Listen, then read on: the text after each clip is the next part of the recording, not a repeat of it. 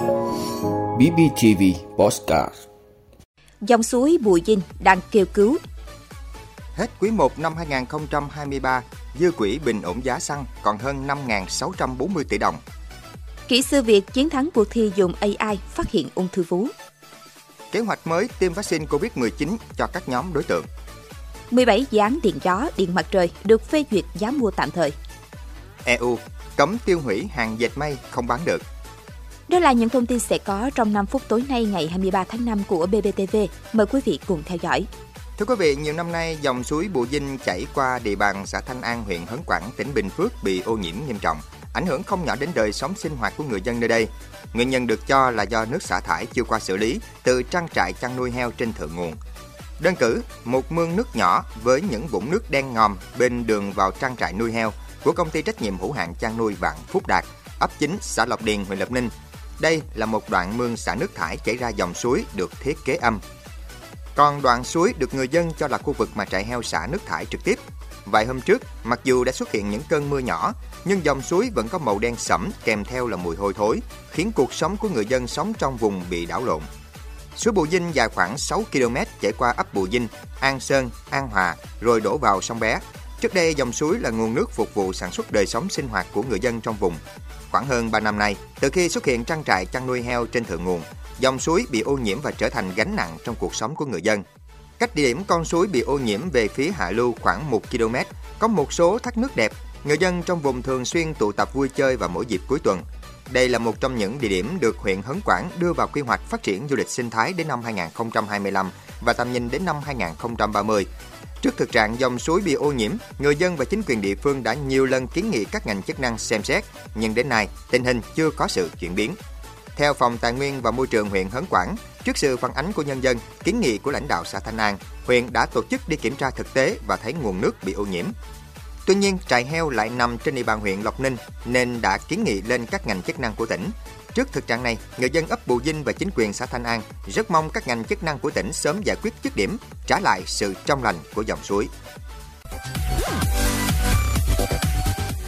Thưa quý vị, theo Bộ Tài chính, số dư quỹ bình ổn giá đến hết ngày 31 tháng 12 năm 2022 còn hơn 4.617 tỷ đồng.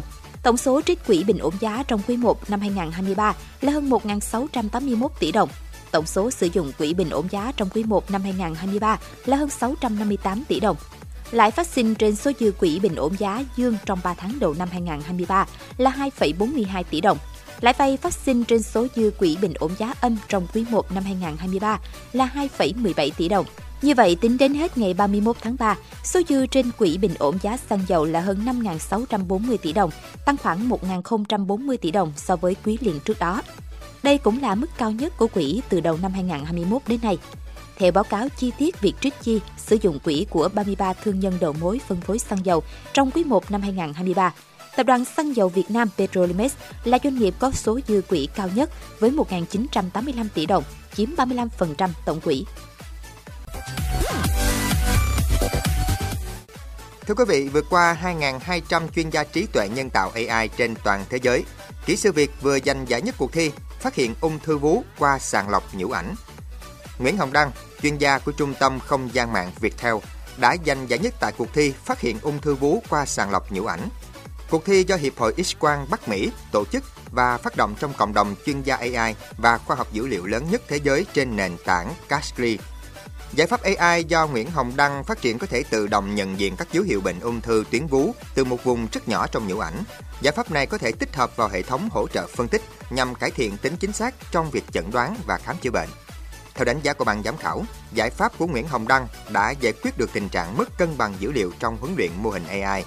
Theo Tổ chức Y tế Thế giới WHO, ung thư vú là loại ung thư phổ biến nhất trên toàn cầu. Sàng lọc ung thư đã được chứng minh giảm tỷ lệ tử vong do ung thư lên đến 40%. Trong đó, công cụ trí tuệ nhân tạo có tiềm năng giúp quá trình sàng lọc trở nên có giá trị và hiệu quả hơn. Thưa quý vị, Bộ Y tế cho biết tính đến nay, Việt Nam đã hoàn thành tiêm chủng liều cơ bản cho người từ 12 tuổi trở lên và trong năm 2023 cần tiếp tục triển khai tiêm cho các đối tượng mới đến độ tuổi tiêm vaccine phòng COVID-19 và tiêm các mũi nhắc lại. Theo báo cáo của Viện Vệ sinh Dịch tễ Trung ương, đến ngày 25 tháng 4 năm 2023, còn khoảng 2,8 triệu liều vaccine chưa sử dụng tại tất cả các tuyến. Nhu cầu vaccine theo đề xuất của các tỉnh, thành phố thay đổi thường xuyên, dẫn đến khó khăn trong việc xác định chính xác nhu cầu vaccine phòng COVID-19 năm 2023. Ngày 5 tháng 5 năm 2023, WHO đã công bố đại dịch COVID-19 không còn là vấn đề y tế cộng đồng khẩn cấp gây lo ngại quốc tế. Tổ chức này đã đưa ra khuyến nghị tạm thời cho các quốc gia trong việc kiểm soát COVID-19, trong đó khuyến nghị tích hợp tiêm vaccine phòng COVID-19 trong chương trình tiêm chủng trọn đời. Vì vậy, để tiếp tục triển khai tiêm chủng vaccine COVID-19 trong năm 2023 cho trẻ từ 5 tuổi trở lên, đồng thời có sự chuẩn bị để triển khai tiêm cho trẻ từ 6 tháng đến dưới 5 tuổi và tiêm các mũi vaccine nhắc lại tiếp theo khi có khuyến cáo. Bộ Y tế ban hành kế hoạch sử dụng vaccine COVID-19 năm 2023 để làm căn cứ cho các địa phương tự xác định nhu cầu vaccine, xây dựng và triển khai kế hoạch tiêm chủng vaccine phòng COVID-19 trên địa bàn phù hợp với tình hình. Vaccine phòng COVID-19 trong năm 2023 vẫn được tiêm miễn phí. Việc tiêm vaccine COVID-19 có thể lồng ghép với hoạt động tiêm chủng thường xuyên, phù hợp với thực tế triển khai tại các địa phương. Thưa quý vị, tính đến ngày 22 tháng 5 đã có 17 nhà máy điện gió điện mặt trời chuyển tiếp với tổng công suất gần 1.280 MW đã được Bộ Công Thương thống nhất mức giá tạm thời. Trong số 17 nhà máy điện năng lượng tái tạo chuyển tiếp được thống nhất mức giá tạm thời thì có 5 nhà máy điện mặt trời, 7 nhà máy điện gió trên đất liền và 5 nhà máy điện gió trên biển. Việc thống nhất giá điện tạm thời được xem là tín hiệu tích cực, thể hiện nỗ lực đàm phán của các nhà đầu tư và Tập đoàn Điện lực Việt Nam theo chỉ đạo của Thủ tướng Chính phủ, góp phần giảm căng thẳng cung ứng điện, tránh lãng phí nguồn lực xã hội và tài nguyên thiên nhiên.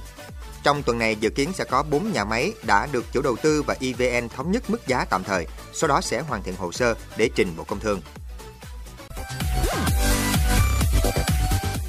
Thưa quý vị, các nước Liên minh châu Âu EU đã đồng ý cấm tiêu hủy hàng dệt may không bán được. Đây là một phần trong nỗ lực xanh của EU nhằm hướng tới giảm phát thải thông qua tái sử dụng và tái chế nhiều hơn. Tiêu thụ hàng dệt may ở châu Âu có tác động lớn thứ tư đối với môi trường và biến đổi khí hậu, chỉ sau sản xuất thực phẩm, nhà ở và giao thông. Khoảng 5,8 triệu tấn hàng dệt may bị loại bỏ hàng năm ở châu Âu, tương đương 11 kg mỗi người. Phần lớn được đưa vào bãi chôn lấp hoặc đốt. Đề xuất trên vẫn cần được Nghị viện châu Âu phê duyệt. Dự luật mới cũng sẽ tạo ra một hộ chiếu sản phẩm kỹ thuật số mới, thể hiện tính bền vững với môi trường của sản phẩm.